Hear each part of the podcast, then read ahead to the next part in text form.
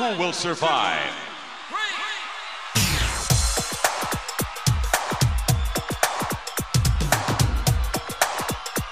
means nothing. Nothing means nothing. What do you mean by that? More, I'm talking about all the way to the top, yeah.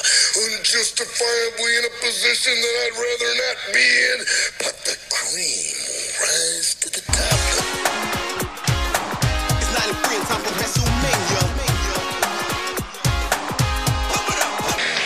give you a show like you have never, ever seen before. Why? Because I can. It's 93 and time for WrestleMania. Hello, everyone, and welcome to the Positively Pro Wrestling Podcast. I'm your host, Steve Fountas, and once again, we have a guest host with us. It is Joe from the Our Vantage Point Retro Wrestling Podcast. Joe, how's it going? Doing well, Steve. Hello, wrestling fans. Nice to be here. Fun stuff. We really appreciate Joe coming on while Eric is dealing with real stuff as opposed to the fake stuff we talk about on our podcast. Uh, if this is your first time listening to us, maybe you're an OVP fan, you want to check out what Joe is doing. Appreciate that. You can find all of our past shows for free in your favorite podcast app. Just search Positively Pro Wrestling Podcast. A lot of wrestling nostalgia on there. There's some interviews, other podcast hosts and wrestlers, but it's mainly uh, wrestling nostalgia, kind of what the crossover is with OVP. You can follow us on Twitter at PPW Podcast. You could also follow us on Instagram at PPW underscore podcast. And if you want to support the show, the best way to do that is just listen and subscribe and tell a friend. We have a t-shirt store on whatamaneuver.net, which is apparently becoming a thing now where people are revolting against pro wrestling tees on Twitter, which is kind of funny, and joining What a Maneuver. Uh, and then Joe, as I mentioned, the host of the Our Vantage Point Retro Wrestling Podcast, one I always tell you guys to check out at the end of every show. Uh, if you could follow them on Twitter at OVP Podcast, and all their shows are for free. Their main show is that is for free on your favorite podcast app. Just search Our Vantage Point. Also have a Patreon, which has tons and tons of stuff for two bucks and five bucks a month, and we'll get plugs on that later if you want to check it out. But uh, this week we're going to be talking about what I thought would be fun because I have fond memories of it as a kid, but I rewatched it and it was not that fun. Hulk Hogan in 1993. Now, everyone knows Hogan in 93, WrestleMania 9, King of the Ring, all the other crap, right? I wanted to focus specifically on the Raws leading up to Hogan coming back and then him actually showing up, which really is the Brutus Beefcake story, the Ed Leslie story, which as I was watching these Raws and these highlights and everything, I was like, oh, this is the Hulk Hogan story told through Beefcake, and we'll get into it. Uh, before we get started on kind of talking where it starts on it, how old were you in 93? And were you watching Raw at the time? Were you excited Hogan was coming back? What was your thoughts and where were, where were you in 1993? Where was I in 93? So I was in Central Jersey, where I still am today, and I was 7 uh, about seven and a half. And no, I wasn't actually watching it, but I knew of the WWF. I just wasn't watching regularly. I had played the video games on NES. I had played uh, WrestleMania Challenge and WrestleMania Steel Cage Challenge. And um, I think I had a bunch of Hasbros. So I'd seen it on TV, but I was not watching Raw. No, I didn't watch regularly for about another year and change. Yeah, and Raw was pretty new at the time. I was a primetime wrestling fan, and when Raw came on, I was kind of I was excited, but as a kid, you're like, well, this kind of sucks. It's it's less wrestling. It's more like showy, and I wanted just wrestling, like little Coliseum videotapes, where I thought I was going to find undiscovered gold, but it was really just shitty house house show matches. you know, I don't know if you ever had that disappointment. You're like, oh, this is going to be amazing, and it's Hacksaw Jim Duggan versus I don't know. Uh, uh, Colonel Mustafa or, or whoever it is, or Greg Lord Alf- Valentine. with Lord Alfred Hayes and Sean Mooney on commentary. Yes, and I I know you guys have, have talked to Mooney a little bit here and there, but I always love hearing Mooney talk about those Coliseum tapes where they ask him people on interview ask him questions like, "Why were you saying this?" He goes, "We were just trying to entertain ourselves. We're Yep. recording in a studio for hours at a time." But uh, okay, so where I was at, I must have been eight, I think. Yeah, third grade. Second, I was in third grade, and I was a Hulkamaniac. And when Hogan left in '92, I didn't know where he went. and we'll talk about it in a little bit because there's there's one point on Raw where Hogan does a sit down with Vince in an Ico Pro shirt where he buries the mainstream media. and I'll, I'll, Yeah, I'll- for, for making him do steroids. exactly. We'll we'll get to that. But I didn't know where he went. And at the time when Hogan did the famous, you know, this the was the tribute to Hulkamania special for WrestleMania eight. Yes. Vince asked him, you know, wh- where's Hulk going to be? And Hulk just this, oh, oh, brother, you know, just shakes me to the bone. He does his Terry Bollea voice. And the famous thank you for Hulkamania. And Hulk says thank you to Vince the handshake. so I was just wondering where he was going to go. And I was sad my favorite wrestler was leaving. But luckily, a new wrestler named Bret Hart, well, not new, but new favorite wrestler for me, kind of took the reins. So he was my guy through 92 until Hogan coming back. However, I was a total little dick kid. The second Hogan came back, I was like, oh, fuck Bret Hart. Hogan's back. I'm in. So you started regularly watching in 94. Yeah. When did you get to get to go back? Because I guess the only Coliseum tapes would have been WrestleMania 9 and King of the Ring 93. When were you able to go back and see Hogan coming back to the I- WWF? I got my hands on a tape that had a bunch of the early 93 Raws in, Okay. I want to say 2000, 2001. It was pretty, it was probably like 15, 15, Mm-hmm. 16. And I was able to get my hands on this tape that had the first, at least the first five Raws. And I might have had other ones also. So I saw all of that, uh, you know, six, seven years, seven years after the fact. And what about Brutus? So Brutus has been gone for a year too. And I didn't know about the parasailing accident until I would say it was not relatively like in the last eight or nine years. And I'm like, oh, that's what happened to his face. I never knew. Even like even now when they talk in the interview with him and on the talk about with Vince and Brutus in the cage or in the ring, they talk about the accident where Brutus describes it a little differently, which we'll get to it than what actually happened. Did you when did you know that that's where Brutus went? Uh, that was in a stack of uh, magazines that I had as a kid. Some Mm-hmm. long story, but someone that my mom knew, her son used to like wrestling in like the golden era, and she's like, "Oh, I heard you like wrestling. Here's a giant stack of magazines, and they were all these late eight, like eighty nine to ninety two. Were they WWF ones or like PWI or the wrestler? They were all WWF magazines. I guess he he had a subscription, so Okay. I think there was some article. At least I don't know how detailed it was. I just don't remember, but I knew about it from that. Mm-hmm. So I knew about that in the mid '90s.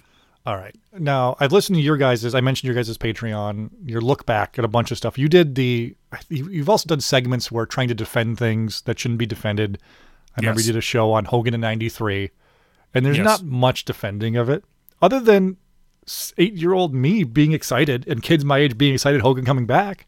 That's an extension. I guess they an excuse for it, but listening to your Patreon reviews of the King of the Ring '93 and the WrestleMania nine, it's just like, what the hell is he doing here? Like, in this, go ahead. I'm sorry.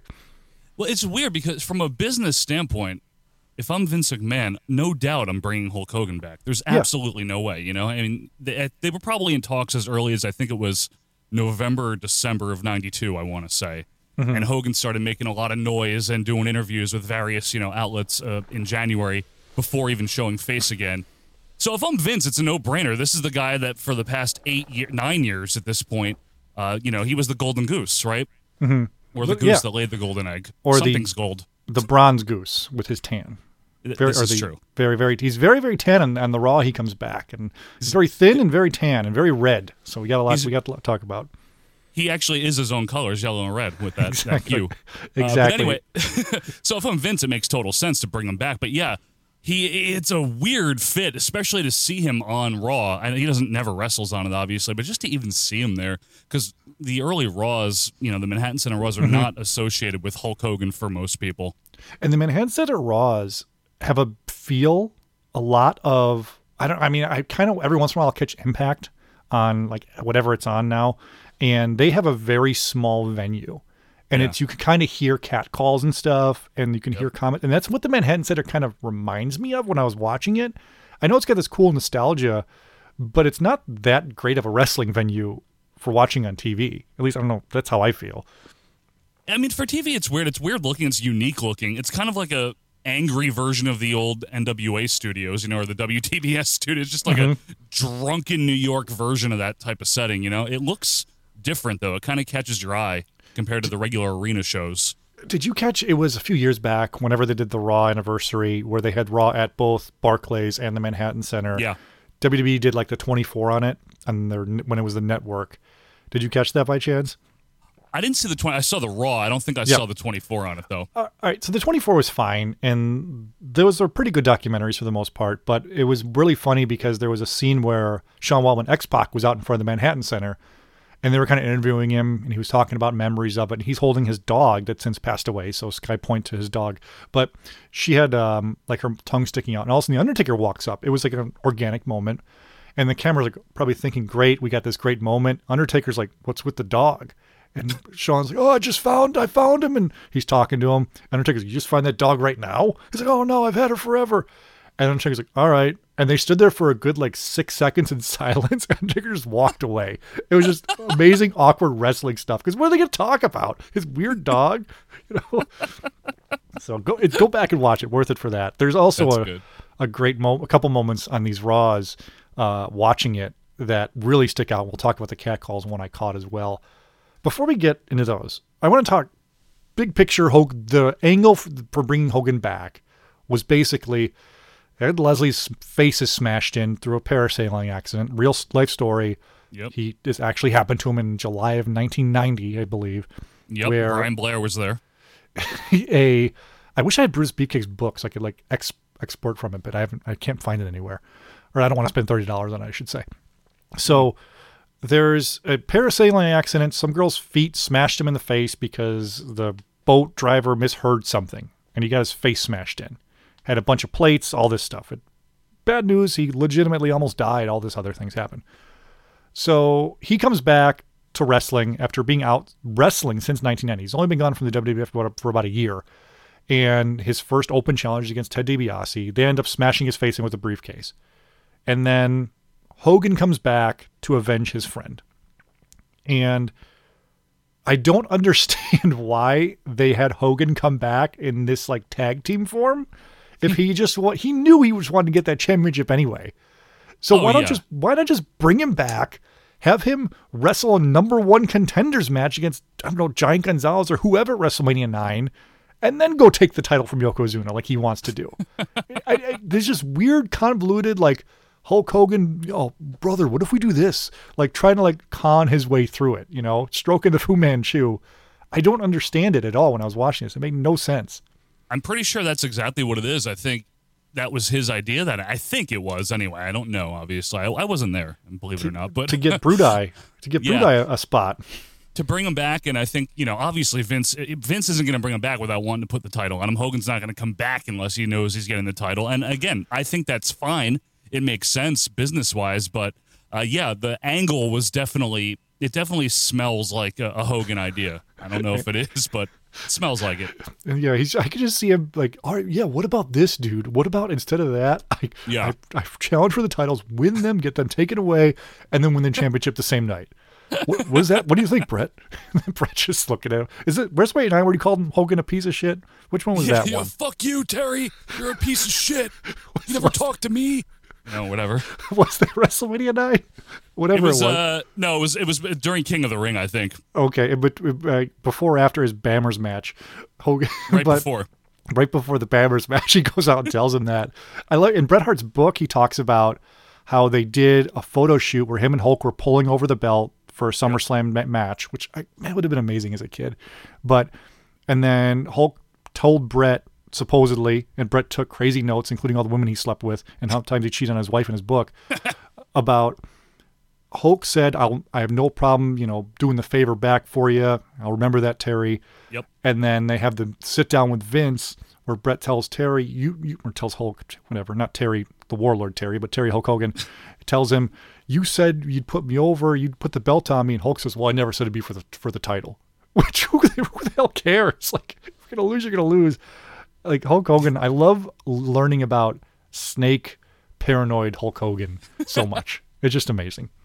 Yeah, I mean, he's definitely a smart uh, politician for his own career. That's for sure. Yeah, but he, you can't deny how great he was and, and the pops he get. But the pop he gets coming back to the Manhattan Center isn't so great. It's not really okay. a pop. Yeah. It, it's like, oh, he's here. All right, Yeah. so let's get let's get started with these raw. So this starts if you guys want to watch this on the Peacock or WWE Network if you're overseas still and still have that, or if you have some bootleg copies of it. Mm-hmm. The February 1st edition of Raw 93. And this was back when Raw was only an hour, so I kind of skimmed through it, but Bruce the Barber Beefcake comes back, and they kind of hype it up. And I don't remember them hyping it up, but he comes back. They talk about the accident. Vince has an interview, and he calls him one of the all time greats. so I think the crowd might have thought he was going to say Hulk Hogan, but no, it's Bruce Beefcake. He comes cutting and strutting out. He comes out in his Beverly Brothers gear, which was purple and like silver. He announces he's back in the ring, but before the after that, I should say, he goes through this weird tangent about every all these terrible things that happened to him. He goes, his both his parents died, and then Vince is like, "This is before the accident, right?" Yeah, Vince. And then he says his wife slapped him with divorce papers and left him for some bar, some bar back. I was like, poor Ed Leslie. He's, he's, he's like, my no good fucking bitch wife slapped me upside the nutsack with divorce papers, brother. Oh my god, I forgot all about this, and I'm just thinking to myself, man. And then Vince, of course, and this is before your face got destroyed. also, he's going through this whole thing about the accident, right? And talks about how his, his eyes were swollen shut. And he goes, I could hear him talking when they were airlifting me up, and it didn't sound good. It didn't sound like I was going to make it. Someone in the crowd shouts, Kill, yourself. yourself. And I was like, Oh, I thought Ed Leslie was this close to saying something about it, too. But Yeah, he heard it. Yeah. of course he heard it. There's 66 people in the place. Of course he heard it. Yeah. And yes, go back and watch that. I'm surprised it hasn't been edited yet. And then he says, of course, there was one man out to reach out a hand, and that man was Hulk Hogan. And I remember watching this as a kid specifically. One, because Raw was on later, so I kind of had to sneak to watch it or beg my mom to let me stay up. And I remember like sitting there with fingers crossed, like breath being held that he was going to say Hulk Hogan was there to help him. Because I mean, Hulk's back. You know, I'm pumped, and the Yeah. crowd was pumped too. It was a, it was definitely a pop moment. Um, also, there's a point as Bruce is talking that there's a shot in the crowd of this kid because they're trying to show like emotion. I guess the producers are Kevin, Kevin Dunn or whoever's the producer at the time, Kevin Dunn, yeah. or Bruce. Prichard, or mm, Bruce might have been gone. No, Bruce was back. No, he was there. back. Yes, he was gone for '92, I believe. Yeah, he's Mm-hmm. back. But there's a shot in the crowd of a kid with a Tatanka foam tomahawk, knuckles deep, picking his nose, and it's on there for a good six or seven seconds. so, so kudos to them. Uh, the whole segment ends up being about how great Hulk Hogan is. So I, I would imagine like Hulk telling Brutus on the phone, "Hey Brutus, when you go out there, make sure to mention this and mention how great I am and all this other stuff." And then Brutus says, "There's an open challenge for next week." Now there must have been a dog show or something because there's no Raw the week after. That's correct. Yep. Okay, there is a dog show or U.S. Open, so I correct Dog show. dog show. I was You- so pissed when those were on. So Yeah. pissed. You mean you didn't watch them? No, I did not. I would like. I was protesting. I was so mad at it. And then when Nitro was on, it was like I guess because I was the uh, WWF apologist even in like '96 when they were terrible. I am like, too. They're, they're better than Nitro. So okay, good, good. So you were trying to tell or convince ourselves that Shawn Michaels, the champion babyface, was the Mm. was the guy. No, I was watching Nitro during that. Oh come on! I was. What about the ringmaster?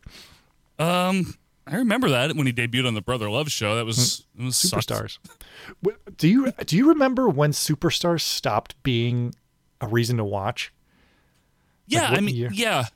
You know, for me personally, it was when they uh, hopped off syndication and went to the USA Network Okay. in the Yeah. fall of '96. Okay. For I, I, that's probably around when I did too, because for me, I always just assumed, like as an adult now, like oh, when Raw started, Superstars went away, No, but not at all. There were so many angles through through 94, 95. Yeah, really, I think in terms of if you watch the way they programmed it, it was about a year, the first year of Raw. Raw would kind of like ran in parallel to Superstars, but it wasn't the A show. Superstars was still in their minds even the A show uh, until probably like mid, maybe mid '94 or so. When was your syndication Superstars on? Uh, 12 o'clock. Well, I had two feeds. I had the Philly feed and the New York feed. Mm-hmm. I think the New York feed was Fox 5 at 12 noon. Philly might have been also, uh, Fox 29 might have been also 12. If not, it was 1 p.m. I can't remember. Yeah, It was Saturdays at 12. Yeah, ours was Saturdays at 11 a.m. on Fox, and this was a big, uh, big source of controversy when my kid, my when I was a kid, my sister and I were younger because it was the same time as Saved by the Bell, and my sister being a big Saved by the Bell fan, we only had the one TV for us kid. We had the kids TV to watch because we didn't want to wear out the good TV, I guess. Like my mom said, don't want to wear it out. um, so it was an argument, and generally because I was younger, I won. But there were times when I would miss the second half of Superstars so she could watch her second half of Saved by the Bell. That was our compromise. But I went back and watched a lot of these Superstars recently. And yeah, even through 94, 93, it's it's pretty crazy how like there's main event angle stuff going on. Yeah. Like Razor Ramon's on there. There's a lot, a lot of WrestleMania 9 build with the Mega Maniacs on Superstars and Challenge. Yeah, most of it's most of it's still on the on the weekend syndicated, and there's even title changes on Super. I mean, uh, the IC changes in April '94 It Mm-hmm. was still kind of their main show, uh, but they they phased that out right around that time, like around the time of the new gen. It kind of switched over to Raw. If anyone out there gets a chance to pick up a co- like a bootleg copy of the Superstars ones, definitely pick it up. Mostly because those generally have the event center like promotions for the house shows coming to town with Sean Mooney, and the, and they have like the guys in the front of the green screen talking about they're gonna Jake the Snake's gonna beat Honky Tonk Man, and the Rick the Model Martel is gonna beat whoever. So Love it. It's, it's definitely worth checking out, which I don't think will ever end up on Peacock or the network. I don't think so. That guy Albert Patterson still owns all those superstars and stuff. A lot of them, you know. What, what it's like the name Superstars of Wrestling he owns Correct. or yeah, something he like that. Yeah. it. Yeah. What a dick. All right. Raw, February 15th. We have Brutus, his first match to come back. And I, I was relatively hyped for it. It was okay, we're going to tease you guys with an angle or a match, and then we're going to come back to see it. So I don't, I didn't see when Ted DiBiase accepted this challenge. It must have been on Superstars or Challenge or something like that. I think there's an interview on the end of that Raw Okay. where they okay. flip a coin. Oh, okay. Okay. And, and That's what, what, happened? Yeah, what happens is Jimmy Hart. He comes out during the Money Inc. interview and he's like, "Oh, baby, no, this isn't necessary, baby. We don't need to be doing this, man." You know, Mm-hmm. and he's showing a little reticence about the whole thing. Yeah, there's a lot more Jimmy Hart teasing in the beginning of this Raw because Brutus is in Yep. front of the green screen saying he's ready. Yep. And then Ted says he's going to smash that face, and Jimmy's like, "Whoa, not that, not that, baby, not not so Yep. much, baby. Let's go." So it's very on the nose hinting, but as a kid, I did not see it coming at all. So It's on, on the kudos to face. them. Kudos to them. this match, Ted DiBiase bumps like a like a spring for Brutus Beefcake. He does, yeah, he does. It's one of like Ted's best bumping things I've seen outside of Mid South. Like I couldn't believe it. It's a big uh, WrestleMania five rematch here. It is, and everyone talks about how great his match with Jake was at WrestleMania six, and that match mm. is just kind of it's okay. It's, okay. It's, it's, fine. They do the wave during it. I mean, well, Jesse's pumped about it. he likes that. He Girl had does. seven hot dogs. you you fat piece of shit, go get a hot dog. Mustard Gorilla. over your lapels. Big fat Go, go, goo. Gorilla in Minnesota. Everyone loves a good Minnesotan accent. Did you ever hear? Uh, this is a long time ago. Uh, Jesse Ventura was on Joe Rogan's podcast. This is like years ago.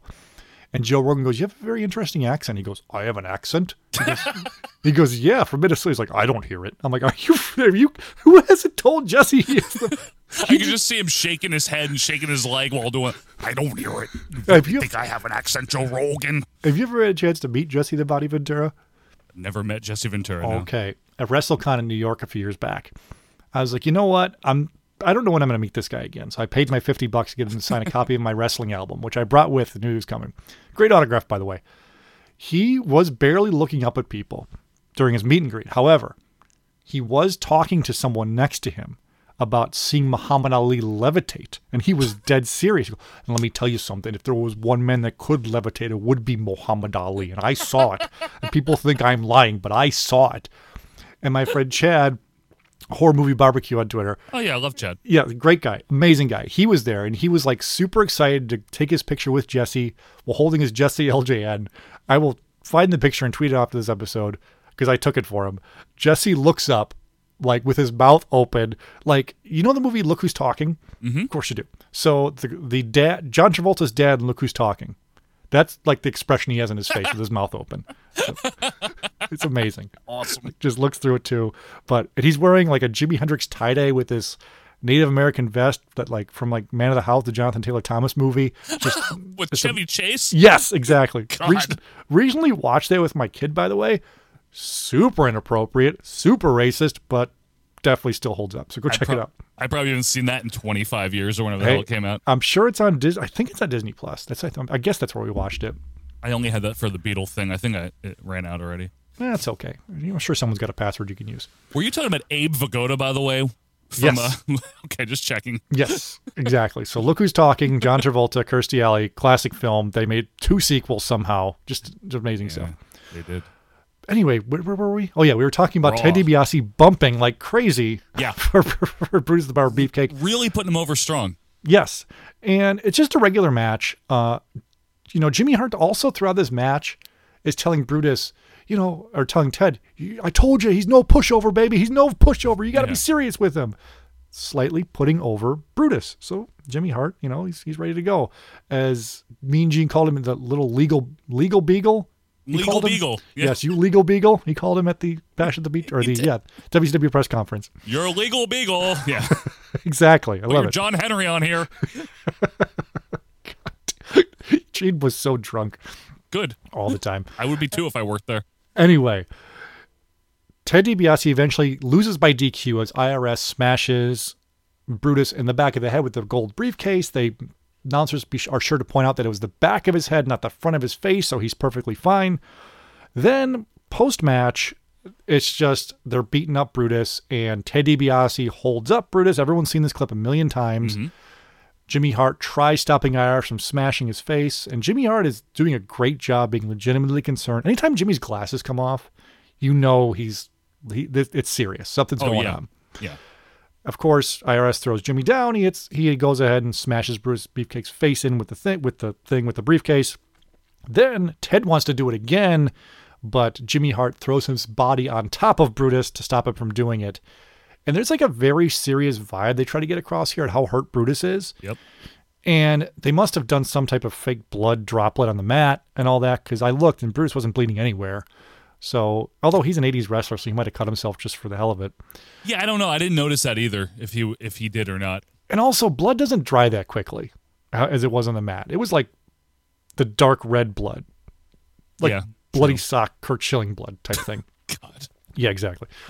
And then they take him off on the stretcher, and again, they're trying to push it off as very serious, but I don't know. I didn't. I didn't. It, as an adult, I'm like, this is kind of lame. As a kid, I was definitely impacted, especially by the blood, because by this point, blood's completely gone in the WWF, and seeing that, especially on TV, was definitely impactful. But when you, what do you think of this whole whole deal at the- when they did this whole angle? I'm with you, Steve. I, I know what they were going for, but it almost feels like a couple of years too late. This would have fit really well into that weird kind of wild, edgy late 91 era, even mm-hmm. still, like mm-hmm. that late. But by this early 93, guys like Beefcake, you know, he hadn't wrestled in two and a half years. He'd barely been on TV um, since then until, you know, April of 92. So it's like, who cares, you know? Most of these guys there, they don't care. this this whole angle is to just get Hulk Hogan back Yeah. even bigger is more impact. You know, he's telling, hey, hey, hey, hey, Ed, before you go out there, take this, dude. What's this, Terry? Oh, it's some uh, corn syrup for the blood. It's like what? he, tosses it to him. He's eating, his Hulk's eating an omelet. So An omelet. Yeah, that's an inside. So it's an inside joke. The uh, the Lapsed Fan podcast has this, all these characters. One of them's Lapsed Hulk Hogan, and the one guy did an impression of Hulk. He was of Hulk Hogan waking up at Knobbs' house, saying, "Hey Knobbs, you want you want to make an omelet, dude, for me?" And there's an episode of Hogan Knows Best where Knobbs stays at their house, and it I've has seen that one. my favorite line ever where Knobbs wakes up Hulk Hogan. Hey, Hulk, you want to watch WrestleMania 7? Which is just me. Like, that's my life. Hey, you want to watch WrestleMania 7? That's my life. Who wouldn't? It's Probably the best one ever. Tremendous. It is. Okay. So then we go back to the next week's Raw, and Hogan's back right away. I remember as a kid, Hogan not coming back the next week. I thought it was stretched out, and I think they probably could have stretched this out for a couple more weeks before Hogan showing back up.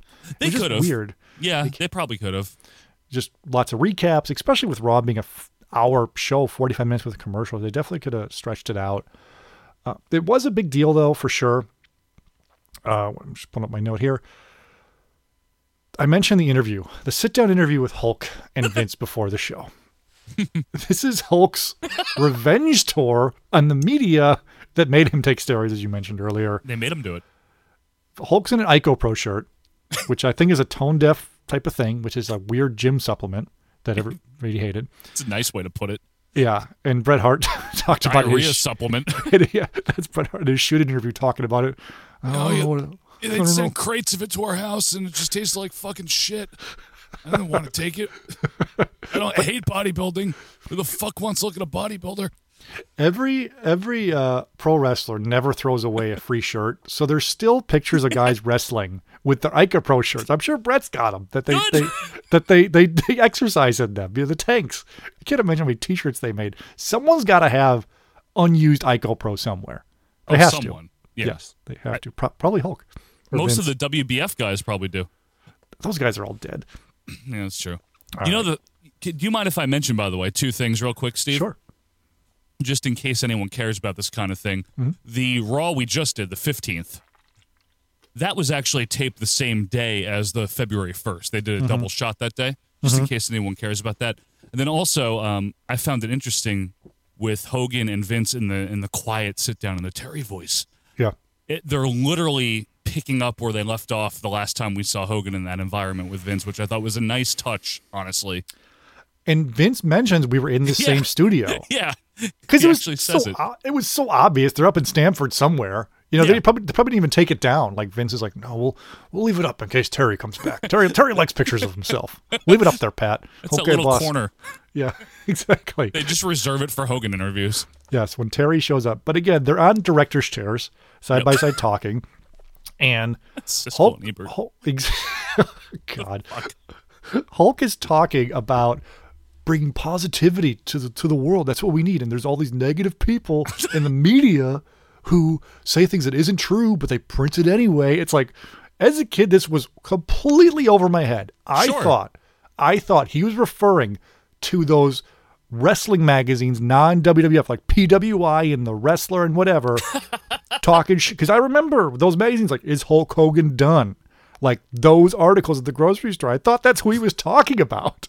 Well, it's true. I mean, you'd have like Sidney M. Ba- Dr. Sidney M. Basil writing these articles. You know, he was a very prominent doctor that wasn't Bill Apter at all. You know, Yeah, exactly. Yeah, and so that's these were he is scorched earth talking about it, and I think we're not doing it justice. You go back and watch it. It's the first segment of the Raw, February twenty second. It's like a four or five minute thing of Hulk just shitting on the media.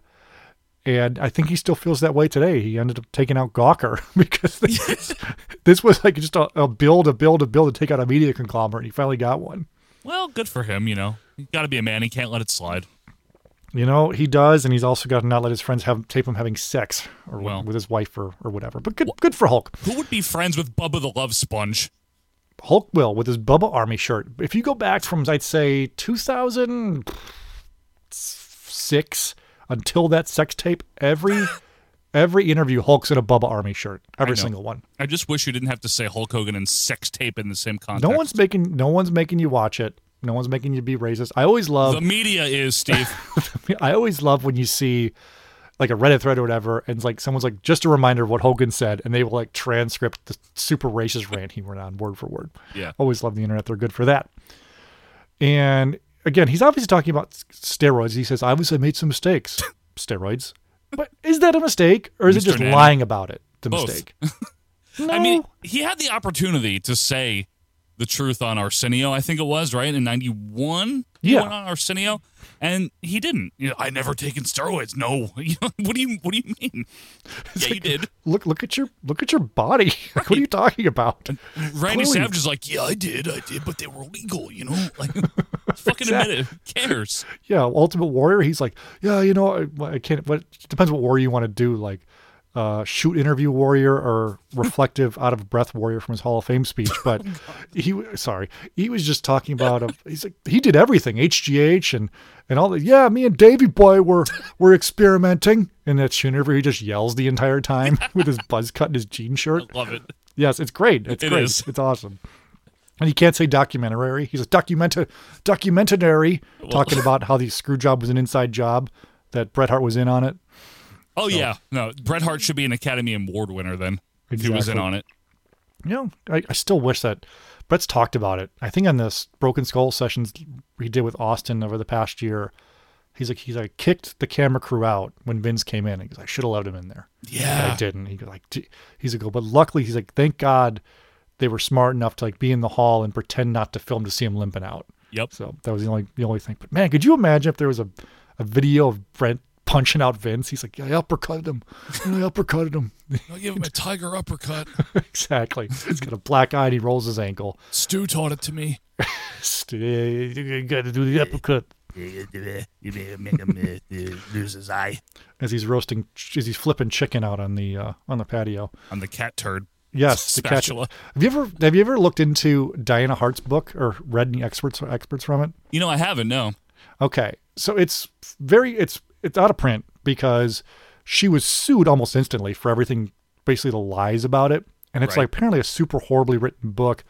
But there's one thing where she talks about the wedding at Hart House where her and Davy Boy, and she goes, Stu was giving me a lesson about life as he was flipping the chicken. He said, you know, marriage is a lot like submission wrestling. And then she went on some like rant, which I don't doubt he said that, but it's just hilarious that I'm- um, Stu flipping chicken on, on Hart House's deck at, at a wedding, nonetheless, with his cat shit. Yeah, This spatula. cat shit spatula. Yeah. Exactly. so we're, so we're back on Raw, Yep. and Hogan is not the first segment, which I kind of think you think he would be, but I don't know. Ratings are different then, or you kind of want people to stay with you throughout the show. That's why. Yeah. Hulk Vince is out in the ring to introduce Hogan, and he is so happy. He cannot hide his grin. Vince. oh God. Hulk is back. He's like, "Fuck, where Bret? Who? I don't. I don't know Bret Hart. He, he's in the tag team with Jim. Absolutely. I don't. I don't know who that is. He's in the tag team. yes, exactly. and also another thing I thought about when I was watching this. So the whole build towards WrestleMania 9 with Yokozuna, they even show it as a recap of him crushing America, crushing Jim Duggan, smashing the flag. Bret Hart's not American. Why the hell would he care if he's crushing America? He's a dual citizen, Steve. yeah, because his mom's from New York and she hates wrestling. My mom's from Nassau Coliseum. It's like I don't want to. Li- I don't want to watch that fucking fake bullshit. you guys do. I, love- hate it still. She does. She hates it. And that was was it uh wrestling with Shadow. She goes, "Uh, he said he'd be out of here after three or four years and now we're still in and I can't believe it. I can't like it. I've never. Li- I hate it more than ever. so she is that like a you're from the Northeast, is that a uh a New York City borough accent or is that a more of an upper state New York New York accent? That's like that's like a Long Island accent. okay. So we're in a we're in a borough, potentially. Or an island. I guess Long Island. It's a, you know, an island. So Hogan comes back, and the pop is, as we mentioned, not really there. Just No. okay. Everyone's like, yeah. Maybe it would have been a surprise. It would have been more. Maybe, yeah, maybe. But then But- again, I mean, I think they wanted to promote it and wanted to. You yeah, know, exactly. And this was a, I believe this was a live Raw, it was. And the Hulk comes out. We mentioned very lean, very tan, and very red. He's got the red spandex, red bandana, red tank, and he talks about how Brutus is okay after that huge angle. yeah, he's fine. Brutus, Brutus fine. Just a broken nose. he's fine. Hogan starts. He's talking about why he's back and everything. Because Vince first asked him, like, "Are you going to tell us what we want to hear? Are you back?" He's, "Come on, please be back." and Hulk first has to publicly thank two people: God for taking care of Brutus, and two, Jimmy Hart, Long time manager. longtime manager Jimmy Hart. and again, Hulk just talks about how great Brutus is. He's doing okay, all this other stuff. Beefcake comes back out. He's now officially in his yellow and red Hulk Hogan stuff. Looks like he just got that made, and it's you're disgusted by Brutus yellow and red. His other outfits were okay, but this one's not. Well, it's it's only because it just represents like that. Oh, sure, Hulk. You know, I'll sniff your ass or whatever Quinn says. You know what I mean? It's like, come Listen. on, do something on your own. No, Ed Leslie hasn't done anything on his own since he was with Greg the Hammer Valentine. And he was pissed, and he was pissed he had to become the barber till Hulk convinced him it would be a good idea. I know it's unfortunate. Hulk Hogan got Ed Leslie in the main event of a Starcade. So he's forever in debt to him. He He'll- did. You're right. He There did. was the brief two year period where he tried to he hated Hulk Hogan. Remember that? That was weird. sad though. I didn't. I, you know, I hate when friends fight or brothers or whatever the hell they are.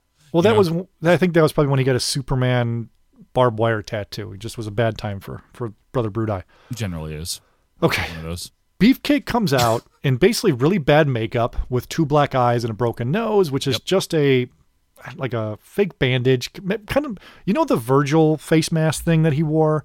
Imagine if they cut just the nose part out of that. That's what Ed Leslie's wearing or Brutus is wearing here. Pretty much a good reference, by the way. But yeah, that's what it is. And Hulk and Brett Leslie, I keep calling Ed, that's his name, whatever. Brutus Beefcake says Hulk Leslie. Hulk Leslie, Terry Beefcake says that, you know, you can't smash the titanium face. It's indestructible. So why was he wearing this mask at WrestleMania 9 for double protection? It- I didn't- Just a bunch of cheaters. Again, though, on our show, we talk a lot about where we were at the time. At the time, I was like, yes, fuck yes, Hogan's going to win the tag championship. It's going to be amazing. Screw Money Inc. I hate, I hated IRS more Who than any, doesn't? re- probably more than any wrestler ever. right? He, I can't think of one I hated more as a kid. Even Skinner at least was had like a cool like outfit. I hated Skinner, but IRS was the worst. He had a tie. I remember my dad being legit like, "Why does he get wrestling in a tie? Is he gonna take that tie off? He better take that tie off before he wrestles." We There's never. wa- nothing to like about IRS, especially if you're a kid. What about Mr. Wall Street? Mr. Wall Street, huh? Yeah. What about Mr. Wall Street? Nothing to like about it. You- oh. The pre WWF version or the post WWF version? The- pre, the pre WWF. that was them trying to do like a. They were combining like, oh, let's do a million dollar man thing, but also do like Wall Street, you know? So, eh. Is he still working for the WWF? Mike Rotunda? Yeah. I mean, is he one of the many furloughed people where, thanks for being loyal to me for years, go fuck yourself? Like, get out of here, Kyoto. Gerald Brisco, kiss my ass. I don't know the answer to that. I'm going to Google it really quick. Google Mike Rotunda. But anyway, the Mike Rotunda wife is the first thing that comes up. Well. He is best known for his appearances in the WWF, just so you know. Oh, good. Um, But eventually, they announce their new manager, the mouth of the South, Jimmy Hart, who I don't know how he had time to get a full Hulk Hogan outfit airbrushed made, but Jimmy, the best. But you guys talk about this. He's acting the same as he always did, just Yeah, with it's Hulk. true. He's It's just because it's with. Hogan. He's the same guy. He is just hopping around. You're number one, baby. That whole, the whole gimmick, the same thing. However, Hulk must have put some talking points in his ears, like, you know, Hulk, I've always admired you from afar, and I know everyone in the back admires you. As you hear Bret, fuck you, Terry. From, You know, no, fuck you. That used to be my manager. I thought he was a good manager for me. You know, For the record, he was for IRS, Mike Rotunda, furloughed on April 15th, 2020, officially released September 10th, 2020. Thanks for your years of loyalty. Wait. Go to WrestleCon and make some signings for 20 bucks a pop with Ted. April 15th. Oh, no. He's like, the irony. They Damn knew you, what they were doing. Damn you, Vince. Yeah. Same thing with the CM. Punk FedEx on his wedding day. Oh, man. That's Is that the equivalent for IRS and tax Yeah. day and wedding day? It's the same thing. Same shit. But yeah, so then th- nothing really happens in this interview. Again, it's all Yes. about building up Hulk. And as an adult, especially with having foresight to know where everything's going, Mm-hmm. you can totally see they're just building up Hulk to win the championship. And everything makes 100%. sense. Yeah, Makes sense. absolutely. With the time, this wouldn't have entered my mind that Hulk Hogan was going to win the WWF title. I remember I had a friend who had the black box, so he was my hookup. So every Monday at school, because it, uh, he would record the pay per view, bring it to me, and I would sometimes ask him who won, sometimes I wouldn't, and I would say, "Who won the championship?" He's like Hulk Hogan. I'm like, no, no, not the tag champion, the WWF championship. He goes Hulk Hogan. I'm like, no, he. I didn't believe him until I got home. I was like, you're messing. I was. I almost got like a, not a fight, but like, stop messing with me. Like, don't do this to my emotions. Hulk Hogan winning. It makes zero sense to do as a kid, but they were. At least you could tell WWF had a plan what they Oh, wanted yeah. to do. You know what? And the more we, as we've been talking about this, I think it, it makes sense to me why they did this tag angle. Because Why? it, it gives them a double main event at WrestleMania. It gives them, okay, you like Bret Hart? Here's Bret defending the title against Yoko, which we promised, you know, Yoko won the Rumble. But also, Caesar told us he'd be there and all that stuff. Caesar and Cleopatra, yeah, succulent foods. But also, the Poconos. and the Poconos, you get Hulk Hogan coming back, and he might win the title also. So I kind of get, I, in hindsight now, and especially as we've been talking about it, it actually makes sense. You know, they get the best of both worlds that way, like that horrible Van Halen album in '96. You know, I don't. I oh god, I remember that tour. Um, I I don't know. I just I think you easily could have built up Hulk coming back, saying he's here to take on like the biggest and the baddest, and out comes stumbling the giant Gonzalez. they could have. They could have. They could have. I guess it leaves Undertaker with nobody, but I'm sure he would have been fine with that, not facing Giant Gonzalez. Hogan slams the Giant, gets his WrestleMania moment again. God. This was all just listen. Ed, Ed's his friend. Jimmy's his friend. He needs someone to carry his bags. Yep. And I think Eric Bischoff said in like a shoot interview one time, he was like, "No, Jimmy literally does carry Hulk's bags. Like he's his assistant." So Yeah, in real life, he became that. yeah, and he because he still kind of is. So when Hulk does signings and stuff like that, Jimmy's there, kind of handling money, moving Love people in and out and stuff. Uh, one of our my guy I had on a little while ago. I'm sure I don't know if you saw it, but I tweeted out a while ago. He attended WrestleMania three, and his uncle had like a professional camera he brought with him. So he's got these amazing pictures from the stands that Oh, like yeah, I have never been seen before. And like since it was a pro camera and they got remastered, all this stuff. Anyway, he I talked to him recently, and over the summer Hulk Hogan did a signing kind of in the Midwest, so he went to meet him, and he said Hulk, you know, just he showed Hulk the pictures. Hulk was super blown away by it. Then Jimmy Hart like, hey baby, come here, like pulled him to the side, like got his information. It's like, can we bring, can we bring him in the Beach Shop? You know, I'll, I'll hang him up in the Beach Shop for everybody to see and all this stuff. So he got, he said Jimmy was all into it. When I met Jimmy Hart at Starcast a couple years ago, nicest guy ever. I was talking to him about how I used to love when he would jump into the heel's arms and like kick his legs. Oh yeah. He goes, "Oh, I got that from the uh, from watching college football games." I go, "What?" He goes, "Yeah." He goes, "You know, when there'd be a big upset, someone would run on the field, and like a smaller player would jump, like the quarterback would jump in the big lineman's arms like that." I'm like, "Oh, well, there you go. Learn something new every day." But the mouth of the South, super nice guy. He seems like I haven't heard. I have not heard a bad word about him. He's almost 80, Yep. looks the same. It's I the know, it's sunglasses amazing. and the hair, looks the same. And him on Legends House, which was one of my favorite shows ever, like Yeah. just ever. You've watched? Have you watched Legends House? I, I, a little bit of it. Yeah. Oh, you got to watch it all. It's just amazing because how pissed off Gene Okerlund is all the time at Jimmy Hart. Like just legitimately mad at him. It's amazing. and Gene's drunk the entire time too, and so is Pat Patterson. And anyway, back to back to this angle. Yes, sir.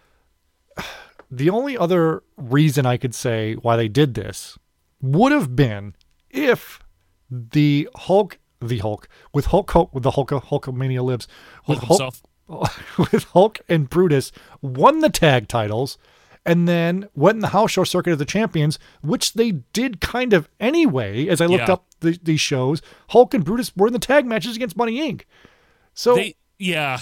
You, like all the logic, no, nothing. And I've heard Prichard try to make sense of it, and Conrad's, you know, bullshit. Like call that's a terrible Conrad, but make, calls him out on calls him calls him out on it all the time. How all their logic made no sense, and at the end of the day, this is just what Terry wanted to do, and they did it. You know, yeah. If I may, for a second here, you're right, Steve. Because if you look at what they did on the house shows, and I bitched about this to no end uh, a few months back when we were doing '93 in our Patreon reviews, uh, available in the archives. But um, We'll get we had. If you look at what Hogan and Beefcake did, even when Hogan was champion, he was teaming with Brutus Beefcake in tag title matches against Money Inc. on the loop when he did wrestle on the house shows, you know, which wasn't that much. It's just weird that they did that, you know? Yeah, exactly. So again, he could have been the tag champs. I guess you maybe you could do a thing where it's generally um, house shows, at least the what I understand, it makes more money to have a babyface chase a title on the house shows than defend it. At least that's kind of what I understand. Yeah. So I maybe do that, but again, there's no reason for Hulk to become the champion. If you want him to win a title, that's fine. He can. He can win it at King of the Ring, maybe versus Yokozuna if you still want Yoko to beat Bret, and that's fine. But then Bruce Prichard's talked about, oh, we wanted Hulk to be the champ so he would be on the European tour, but Hulk wasn't on the European tour. No, Bru- Bruce was ultra confused there. Hulk was on the one after King of the Ring. Yeah. That he, into August. And that was the European tour when he was challenging Yoko. So if you wanted to be the champion, have him beat Yoko and go. I, again, it makes zero sense. And I, I think we the solution we've come to is this is just what Terry wants to do. Uh, Yeah, and and and also what Vince wanted, obviously, because it's not going to happen without Vince saying, "Hey, this is a good idea." I think he would have been like, yeah, whatever you want, pal. Sure, whatever you want, pal. Mm-hmm. Yeah. Yeah, fu- fuck Bret Hart. Who's that? Yeah, exactly. Whatever you want. Yeah. Sure. Who do you want to bring in with you? Honestly, though, if I'm if I'm Vince in '93, and I I'm glad I, I wasn't, but if I was, His neck brace. it was, '94, and it, and I'm like, all right, well, I haven't had Hulk Hogan in almost a year. Business is going down because it went from from Flair to Savage in '92, right? House show wise, and then to Flair again. It kept going down, right? Bret actually, contrary to popular belief, Bret actually brought up the average house show attendance, um, and it went down again uh, under Hogan. Because Hogan wasn't wrestling as a champion, but but anyway, if I'm Vince, I'm bringing back Hulk Hogan 100%. Ab- and he wants to be the champion. I want him to be the champion.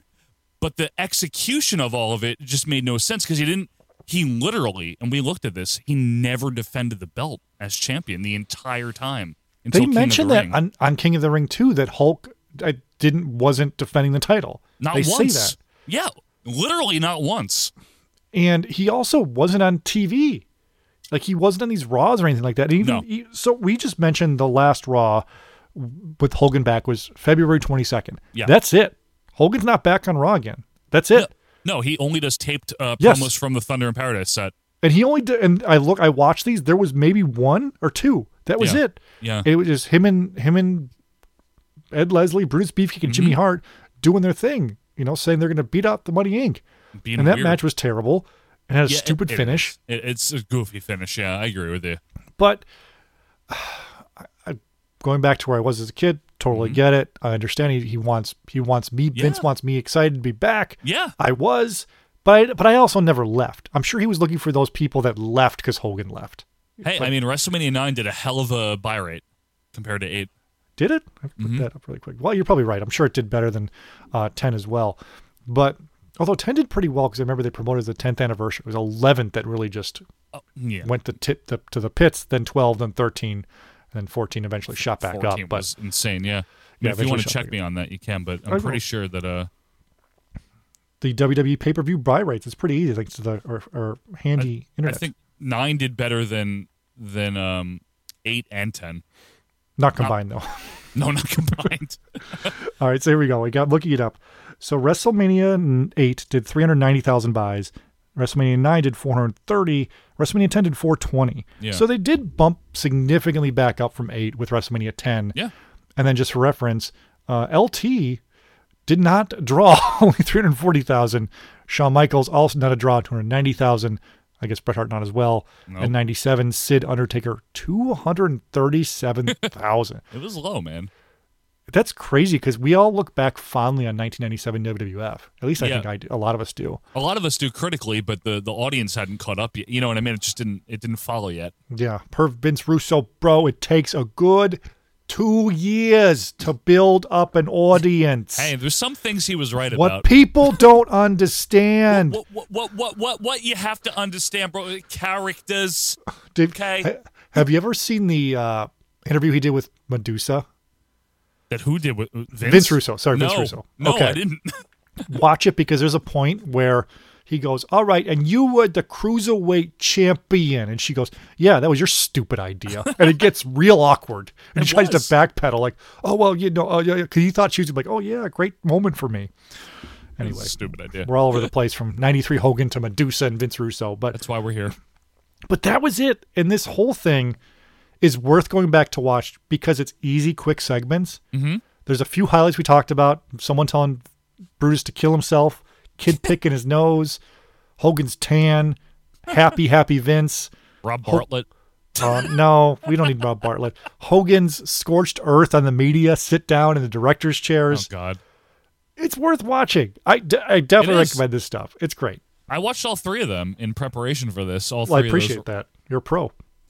I am. Not not an ICO pro, but a pro. no, no Ico. That's for sure. not but I did, and I watched all the matches that happened and stuff. And my conclusion was this was a very odd show, like Raw. I mean, in the beginning, it really Yeah. was. they were figuring it and also there was a random 16 man battle royal Yes. and i was like whoa i, I was kind of skipping wait wait what the hell is this because we what, Uh, the rem- the most famous one is probably the Intercontinental one where Razor and uh, Rick Martel both were the last Yeah. two, and they were the IC champ the next night. But I'd agree. I, I don't remember that at all. I love a good random battle royal for It sure. was a good. It was very uh, territory style. Like, oh, I'm Bi- Boyd Pierce, and we're gonna have a battle royal here on Mid South, you know. And um, the whole gimmick was to get Giant Gonzalez over, and then Razor wins when everyone leaves, or something like that, right? yeah, well, you got to build Razor up for his Bob Backlund match, I guess, but Hey, first person to pin Backlund in like ten years or ever or something. forever poor It's real. with his high steps Yeah, with his high steps. and his jackets. Do you think him and uh, the Steiner brothers are the same jacket, the same jacket guy? I think Backlund's letter is a little bit higher. Okay, okay, he's legit. He's he's more legit. He was a champion and all that other stuff. Bob was. Backlund's book, by the way, pretty interesting for a guy that's not that interesting. it's, it's, it's the best way I could describe it. That's nice. Yeah, Yeah, I mean, what a what a interesting trio of shows though that I got to watch. You know, you had High Energy on here, uh, I loved him. Yep. Doink beating Typhoon. By the way, Kona Crush on the beach doing a fake live call with Randy and Vince. Yep. Uh, Where- the the TV debut of Lex Luger wrestling. Mm-hmm. Mm-hmm. Jason from ECW, by the way, is who he beat. Scott Knight. Scotty Hottie versus Yokozuna, I believe. It was Scott Taylor Scott squash Taylor, match. that's right, The yeah. squash match. There's there's nice little things to do, and that's why I love watching old wrestling. Is there's random things, and there's things I'll see that I'm like I say this all the time. Like, why don't wrestlers today watch stuff from like the '90s and like, oh, no one does this anymore. I'm gonna steal it, or a finish or something like that because mm. it hasn't been used in forever. Right. It's, it's good stuff. There's tons of good stuff to watch, uh, and I'm sure some a lot of wrestlers do, but maybe some don't. I don't know. I don't know who's controlled or what. I don't know what people are allowed to do anymore, other than camera cuts and the WWE and AEW is just a bunch of good stuff and then flip stuff and apparently death matches are back and that's a thing now. I'm finding out. I'm so I'm I'm out of the loop. I'm officially getting old in wrestling. I'm out of it. oh, I'm, I've been old for years now. It's fine. It's okay. You're you're gonna come back to uh, GC Game Changer Wrestling. I'm gonna see you at the Hammerstein Ballroom for their big show. On, I hope so. Pay per view. That'd It's in two weeks. me. You're gonna be there I am in the death match. You're gonna bring the light tubes. nice. Do you even know what Game Changer is? No. You that out of it? No, I've heard of GCW. I Okay, know it. okay. I, I've heard of it. Yeah, they're they're trying to be like the next ECW. Yeah. it seems like, and that's where Nick Gage got kind of got famous. Well, that's where Sure. he got, but he's been famous there and all that Yeah, I stuff. know I, think Nick Gage is. Dark Side of the Rings kind of highlighted them as well. The Briscoes are there and stuff like that, right? Mm, I, I'm assuming they are now that ROH is done. Not but Jerry ROH and Jack. Oh, Mark and Jay. the Dem Boys. yeah. I think so. Yeah. Uh, although ROH is apparently back. I got an email from them saying they're going to be back for Supercard in Dallas. So Uh, come yeah, give us April, your money. April 1st. Come give us your money. Yep. Come give us your money. Joey Janela's there, right? And Yeah. There's a Exactly. handful of people there that I know. Homicide and I forget who else, but yeah. Kevin Nash is going to be at the Detroit show this weekend. He'll do anything for a payday. I'll just get the fucking money. I don't fucking Shit, care. fuck. Just give me, a, just give me a Pinot. Shit, What the fucking fuck it. this. Just fucking pay me. Fuck it. I'm a Detroit guy. Fuck Shit, Bret Hart. Don't Robbie Steiner. care. No, he loves Bret Hart. He loves Bret Hart. He does, yeah, but he also doesn't give a shit. You know what I mean? Like, oh, He fucking- it, in every shoot interview he puts over Bret because he knows Bret gave him the best matches ever. I agree with you. and he, He was did. talking about what whatever interview it was with Sean Oliver, where he was saying, because Sean Oliver was trying to tell Kevin Nash, he goes, "Yeah, a lot of people say Bret's thinks it too serious." He goes, "Yeah, but you got to realize his dad was Stu. Like, what do you what do you expect?" He goes, "Fuck you. I love Bret Hart." No, I mean, I agree. He also puts a uh, Nash also puts over Vince Russo. Who does um back to '93? Who does Bret Hart wrestle on these shows? It, it was a long match. Oh, Fatu, Fatu. Defending the championship. Tremendous. It's like 12 minutes too. and and that's the one where Earl counts a three while Bret has Fatu in the sharpshooter. I that- swear. really? He counts to three. He counts a pin. Uh, Maybe Earl was drunk too. Who knows? I, again, I would be too. Yeah, you know what's interesting about Bret? You know, I've heard a lot of people like, why wasn't Bret on a lot of these? Bret was actually anchoring the whole house show loop. In case Yeah. anyone's curious, you know, he was fighting. He was actually during during the February first Raw. He was over in Germany. I want to say. I think it was Germany against Ric Flair, still, who was still there, even though he was off TV. Mm-hmm. So Yeah. Bret Brett was actually just being the champion on the house show loop in Europe. but Bret Hart, in one of his interviews, talked about how when he was champion, he goes, yeah, Vince told me, he goes, I want you to call me every day. I want to talk to my champion. so I'd call say? him, and he'd be like, hello, what do you, what do you want to say? What do you want me to talk about? So I imagine Bret picking up the phone in Germany. It's like 4 a.m. Hello. Oh, It's- it's Wiedersehen. It's Bret. It's Bret. "Oh, What the fuck do you want? Uh, guten Tag, Vince. You told me to call. All right, I'll talk to you later. I'll talk to you later. I got got a meeting with Terry in a little bit. War, the warlord. you, Terry. the warlord. all, all he cares about is Domino's Pizza. and being the original Stone Cold Steve Austin and God. And having Goldberg. the best ever match with not ever, but the, one of the British Bulldogs' best matches WrestleMania Seven. It's literally the Warlord's best singles match ever. It's top five Bulldog matches. It is. Like no, that match is amazing. At You've seven. got Bret Bulldog. You've probably got Bulldog Bret two and in your house, uh, Bulldog Owen for the European. and then Bulldog Shawn, one of them, and then that. It's Yeah. up there. Probably. We're Yeah. shitting on Terry. Meanwhile, he's, he's Terry the War. He's kicking ass. All right. Well, I think we've wrapped up just about enough of 93 Hogan coming back. and I appreciate you coming on and talk about it. I know. And really, not really quick, we'll talk about your show right now because I, I said we would. First off, I mentioned the free feed, favorite podcast app at OVP Podcast on Twitter. Used to post videos, but got in trouble. So now they're just GIFs Yep. of famous wrestling things and also on Instagram, OVP Podcast, same thing, same handle Mm-hmm. on Instagram. Okay. There's a little, a little more lenient on Instagram with, with video clips. Yeah. Follow them there. And you guys have a show every week where you and your co-host Quinn talk retro wrestling.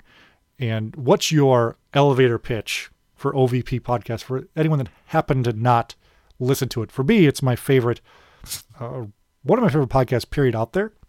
And so I really appreciate you guys putting out shows every week.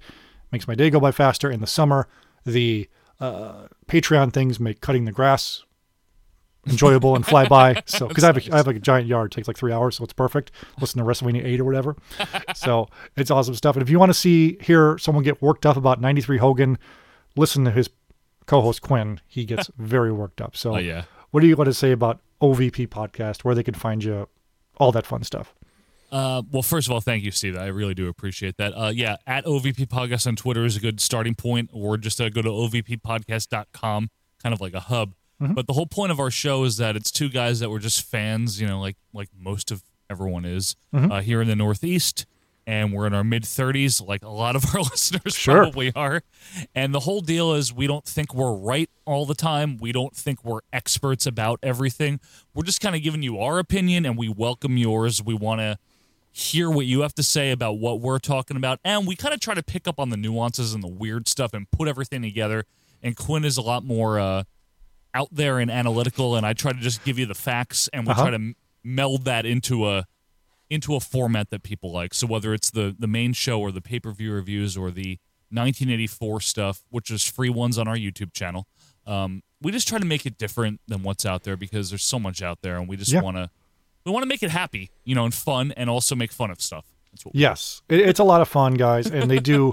There, you can call them seasons, but there's. It's not like you guys take breaks, but there's different subjects every week, Yeah. like ranking. You do the Royal Flush, which is the worst of something, and, Yep. and then the best of something. So top ten WrestleMania main events, or top ten Royal Rumbles, or worst Royal Rumbles. Yep. all that stuff. There's different sections, different segments. It's fun to check, and everyone loves a good countdown. So, and also the Facebook group you guys have, uh, OVP podcast for people to go on and interact and vote and, and talk about things as well. I'm not on Facebook as much anymore, just because I decided I'm I can't. I, I, I should probably get back on just avoid all the the BS. But it's a free group for people to go to. So Yeah. OVP podcast as well. Patreon only five bucks a month for the top tier, and was it two bucks a month for the second tier, which includes all mm-hmm. your canon stuff. Awesome. The canon, yeah, that's the 1984 live reviews. Yes, and no Blue Chew ads last I checked, and no Never. Uh, was it Manscaped ads. PBR is the new new big sponsor for a lot No of podcasts. No Audible or any of that. Audible's not a thing for regular podcasts. I don't No. for for reads. I think reads for wrestling podcasts. It's Blue Chew. Used to be Squarespace. Yeah, used to be Squarespace. Mm-hmm. Manscaped. Uh, what's the new one coming out? uh, whatnot, like the new app is coming out. It's like a it's like an eBay for collector for wrestling collector. I guess for all collectors. So, but yeah, make sure to check out OVP podcast, guys. Said every week. Really appreciate Joe coming on for a co-host while Eric comes back. I talked to him the other day. He is working on getting back as soon as possible for doing a regular show. Our plan for him is to try to record early next week. So we'll have the regular show back. We're going to talk. I want to talk with him about kind of game changer moments as a fan for wrestling. Mm. So something like Full Metal, the album came out. I got a CD of all my favorite themes, like stuff like that. So think of retro wrestling stuff from your past and we'll go from there. As always, guys, follow us on Twitter at PPW Podcast. And you, as always, subscribe uh, Positively Pro Wrestling Podcast if you're an iTunes user and want to leave a review. That'd be awesome. It helps more people find the show. Goes up iTunes charts, and I'm not sure how it works, but I know it helps. One of your favorite podcast apps, Spotify, Apple Podcasts, Google Play, all that stuff. We're on there for you. If we're not somewhere, a podcast app you use, let me know, and I'll throw our RSS feed up there for you. Joe, anything else before we wrap up? No, that's it, Steve. Thank you so much for having me on. Really do appreciate that. It's always fun to talk 93 WWF. This weird period, you know? Thank you for Hulkamania. Thank you. Thank, thank you. Thank you everyone for listening. We will see you next week.